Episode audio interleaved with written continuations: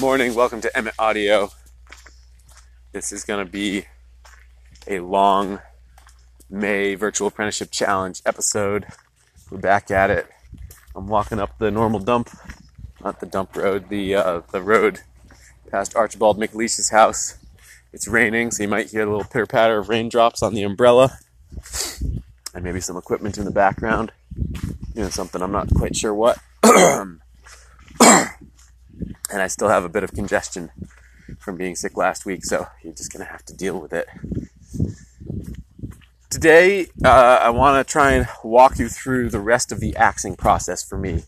If you haven't listened to the previous one about safe axing techniques, there's actually two previous ones that have to do with axing. You need to start with those because I want to make sure you're being safe. I'm not going to recover all the safety stuff that I talked about, nor am I going to talk about the crank. We're going to start this episode assuming that you have axed in your crank face, which I also think consider the reference face for those of you who are carpenters and are used to thinking about things in terms of like one face sort of dictates everything else. This is the face that you've axed in, and you now have drawn your spoon shape onto it. Now, this is the point where I use the saw. So I use a, what do I use? A Silky Accel 21 pruning saw. It's got about an 8 inch long blade. It's got a straight edge to the blade, which is important. You don't want it to be curved, which a lot of pruning saw blades in that size are. And it's nice to have it be that size. If you get like the shorter Gomboy or the little ones, they're you're not they're they're almost as heavy and almost as big, but you don't get nearly as much range on each cut on each pull. and if you go for one of the really big katana or whatever, the big boys, they're just overkill and you're going to strain your hand trying to balance more than you need. So I've tried a bunch of saw blades, um, five or six different ones. This one is my favorite. Uh, so here's a little trick to how I suck. Because what I'm going to do now, once I've drawn in my spoon shape, is I'm going to trim the end of the bowl, the end of the handle, and I'm going to put in stop cuts at the shoulders. We're going to get to the stop cuts in a second, but let's talk about the end of the bowl and the end of the handle first. So some people really like to use an axe to do everything, right? It's like an excuse for them to use an axe. I don't think that it's really a great move to do that for a couple reasons. First of all, if your axe is not particularly sharp, or just depending on the qualities of the wood, trying to axe around the end grain of a piece of wood, you can end up crushing the fibers and introducing tears, splits, which turn into cracks in the tip of your spoon. Um, so if you are struggling with that, that's a sign that you're trying to axe basically straight across the end grain uh, in an unsupported way.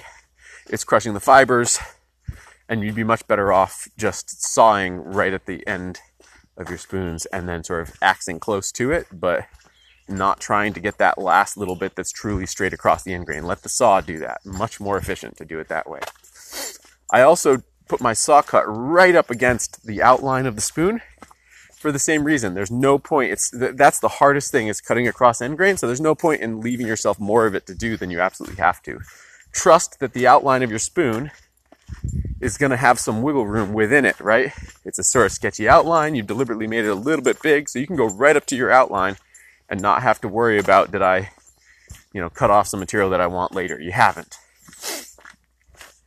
Now, if you're like me and you don't have a workbench with a vise or anything near where you're working, you just have the stump, here's a handy trick for sawing like this.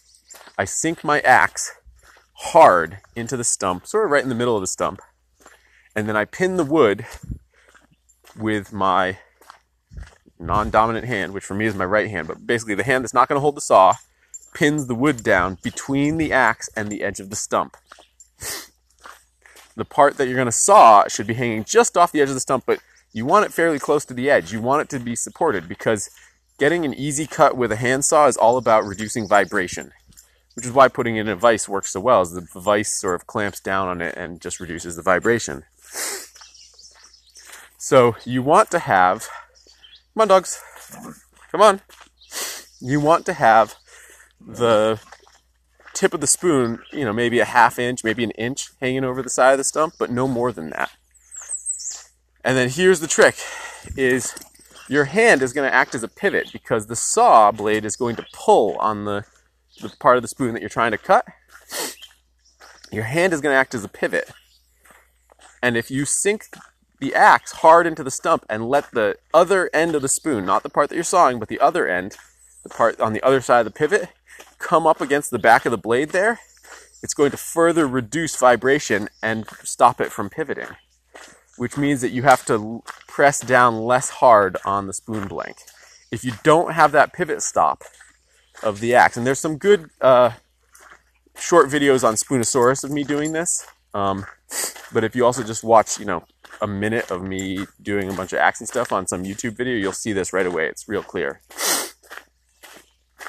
That pivot stop is really helpful because it means that you kind of lean with a straight arm. Don't uh, like you actually want to lock your elbow of the arm that's pushing down. You sort of lean into it, and I'm leaning both down and kind of forward.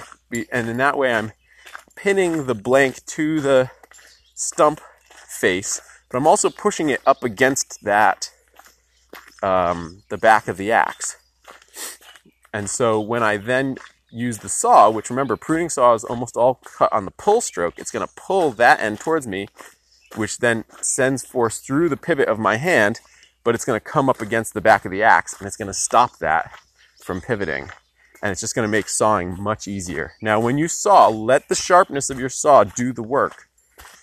Similar to axing too fast, people try and be too aggressive with the saw and if you're too aggressive with the saw, you're going to get it out of alignment and it's going to bind. And worse, you might kink the saw blade or even snap it. So nice and easy, make sure your saw blade is sharp and let the saw do the cutting, not your body. You're not to you're not to be more efficient by being harder, faster, more aggressive with the saw. Nice and easy. And I generally find that it's most useful to let the saw be at an angle, not straight up and down, and not straight across, but sort of biting an angle and, and, one of the corners off, and then sort of work at that angle. Whatever the natural angle is that the saw extends from your hand, that's the angle you want to do, not something where you have to contort your body. So, I trim the tip of the bowl first, typically, and I try to sink the axe close enough to the edge of the stump that I can still get that pivot stop even when I extend it the blank so that I get the sh- I can do my shoulder stop cuts.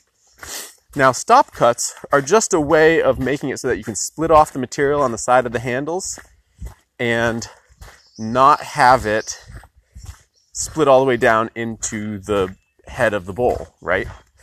The nice thing about stop cuts is that they allow you to speed up that part of the process and they act as kind of a safety so that when you're using the axe it doesn't just you know you have this this safety stop some people do two stop cuts one in front of the other on each side i think that's overkill. I think you just need one but here's the two important things about stop cuts three important things about stop cuts number one perhaps most important you want to make sure that it is not right at the shoulders. If it's right at the shoulders that's going to be something that uh, you're going to find yourself consistently biting into the shoulder with the axe more than you intended as you're trying to trim around the back shoulders later on. You need to give yourself a big target for your axe to hit without removing material that you actually want. So put your stop cuts at least a quarter inch, a quarter to a half an inch down from the shoulders themselves into the neck zone. Now, your stop cuts need to go right up to the line that you intended because they only do you their job if you can split off right to the line so that you reduce the amount of carving that you need. Now remember, you have a certain thickness in that ballpoint pen, and that's going to allow you to uh, that's going to allow you to essentially uh, it, gives you some wiggle room so you want the stop cut to go right up to that pen line, but it is very easy to overcut the stop cuts on the back side if you are not being careful to have your saw blade be straight up and down uh, as you get to that final line. So you have to be really good about that. Now, on the side of the spoon blank that's facing away from you, it's fairly straightforward. You're just doing a you know regular saw cut that you did before. The side that's towards you, here's what I found that works best.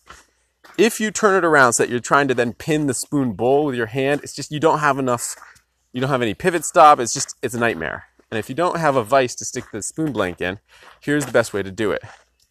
Holding the spoon blank in the same orientation that you did for the far stop cut, the stop cut on the near side you're going to do by just taking the saw in your hand, not shifting the grip to a pistol grip or anything like that. You're just going to keep holding it in the same way and you're just going to torque your wrist so that you're taking your hand, which is facing palm into you, and make it go palm out from you in a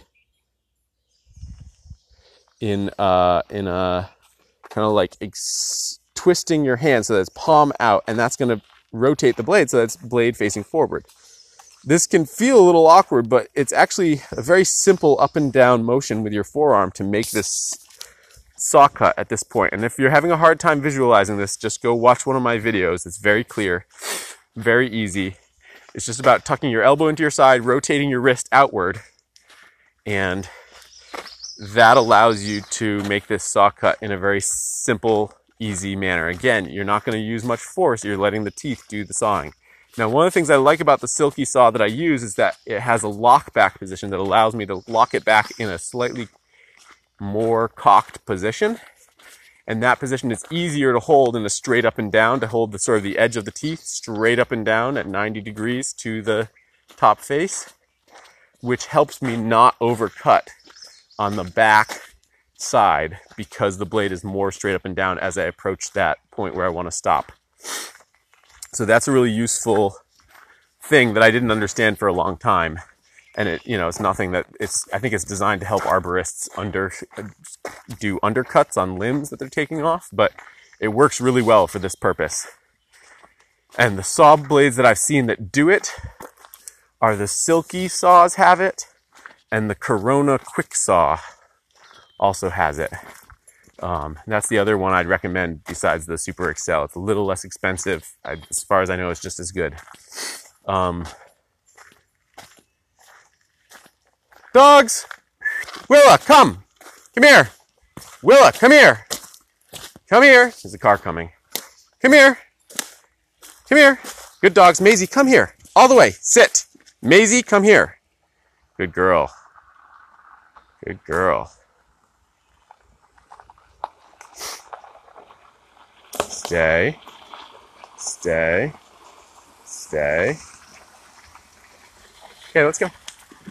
Good dogs. Okay, so once you do your stop cuts and you've trimmed off the tip of the spoon, I then flip it around and trim the tip of the handle. Again, I'm going to go right up to that the outline because I don't want to cut across more end grain than I have to.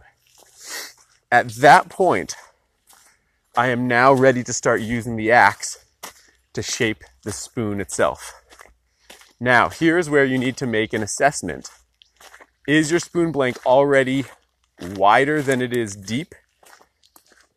Or is it a pretty deep piece of wood, a pretty thick piece of wood, and it's actually thicker than it is wide? If it is thicker than it is wide, it makes sense to axe down the back of the bowl and the back of the handle to make it shallower so that you can, when you split the material on either side of the handle, it is more predictable because if when you're trying to split something, if it is deeper than it is wide, it is less predictable how it's going to split because there's so many fibers holding it together, the part that you're trying to split.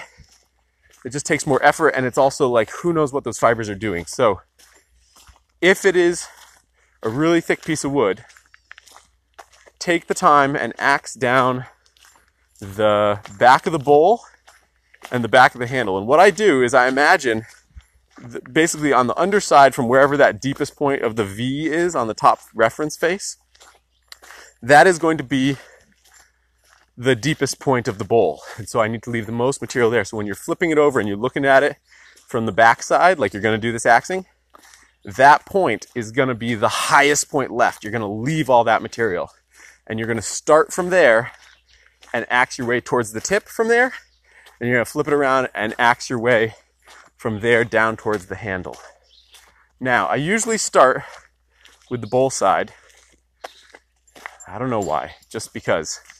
Um, I guess because here's a good reason why. I like to or I like to do things in the order in which uh, where I try and front load the riskier stuff. So it's much easier to do too much axing in the bowl than in the handle because the bowl is deeper. And if you mess it up, well, then you haven't wasted any time axing the handle yet, and you can discard it and move on. Um, so I do it first because it's the riskier part of these two actions. What you want to do is have the axe essentially hit the same spot each time, and you're going to take the tip of the handle, which is in your hand holding the blank, and you're going to rotate it downward. And by rotating it downward as you make each blow, a little bit each time, you're going to create that nice curve on the underside of the spoon bowl. Now, you don't have to get this perfect at this point. Remember, you're just trying to lighten the load of material on the back of the spoon blank. Um, so, but it's a good practice. It's a good place to practice that. Where each blow, you're trying to, essentially, you're just like letting the axe do the exact same blow each time. And by rotating the spoon, that cut will travel and it will have a curve.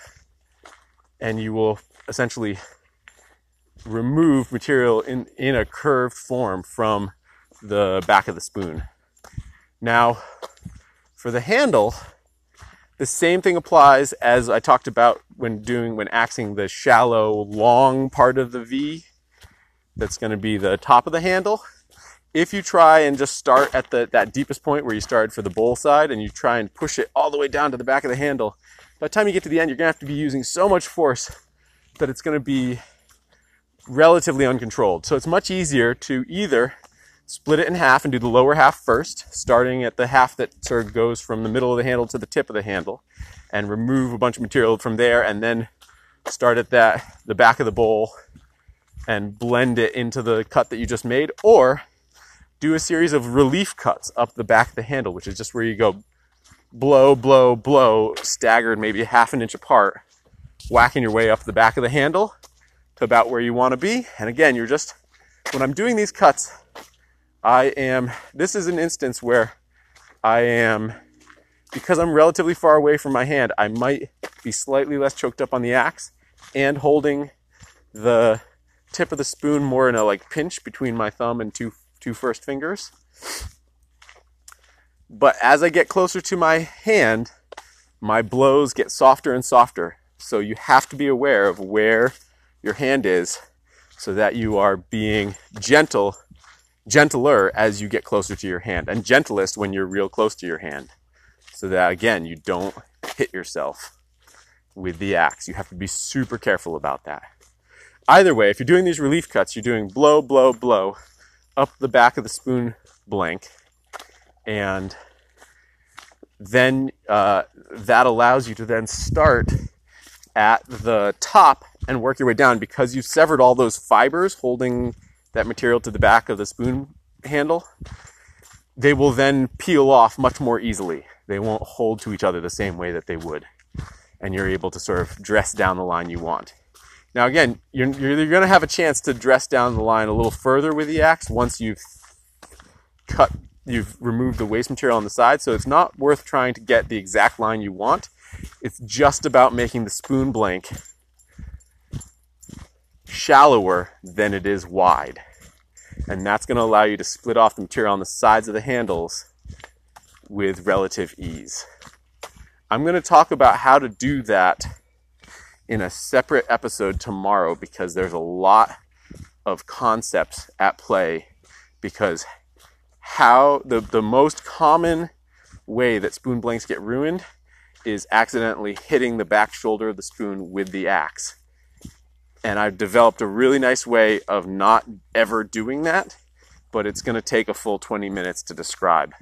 So we're going to cover that tomorrow. This is one of the most crucial things for you to learn when it comes to spoon carving. This will, uh, this will be one of the most important techniques for you to learn. So I want to do it in a separate episode, not crush it in at the end of this one. Thanks for listening, guys. Uh, I'll see you tomorrow.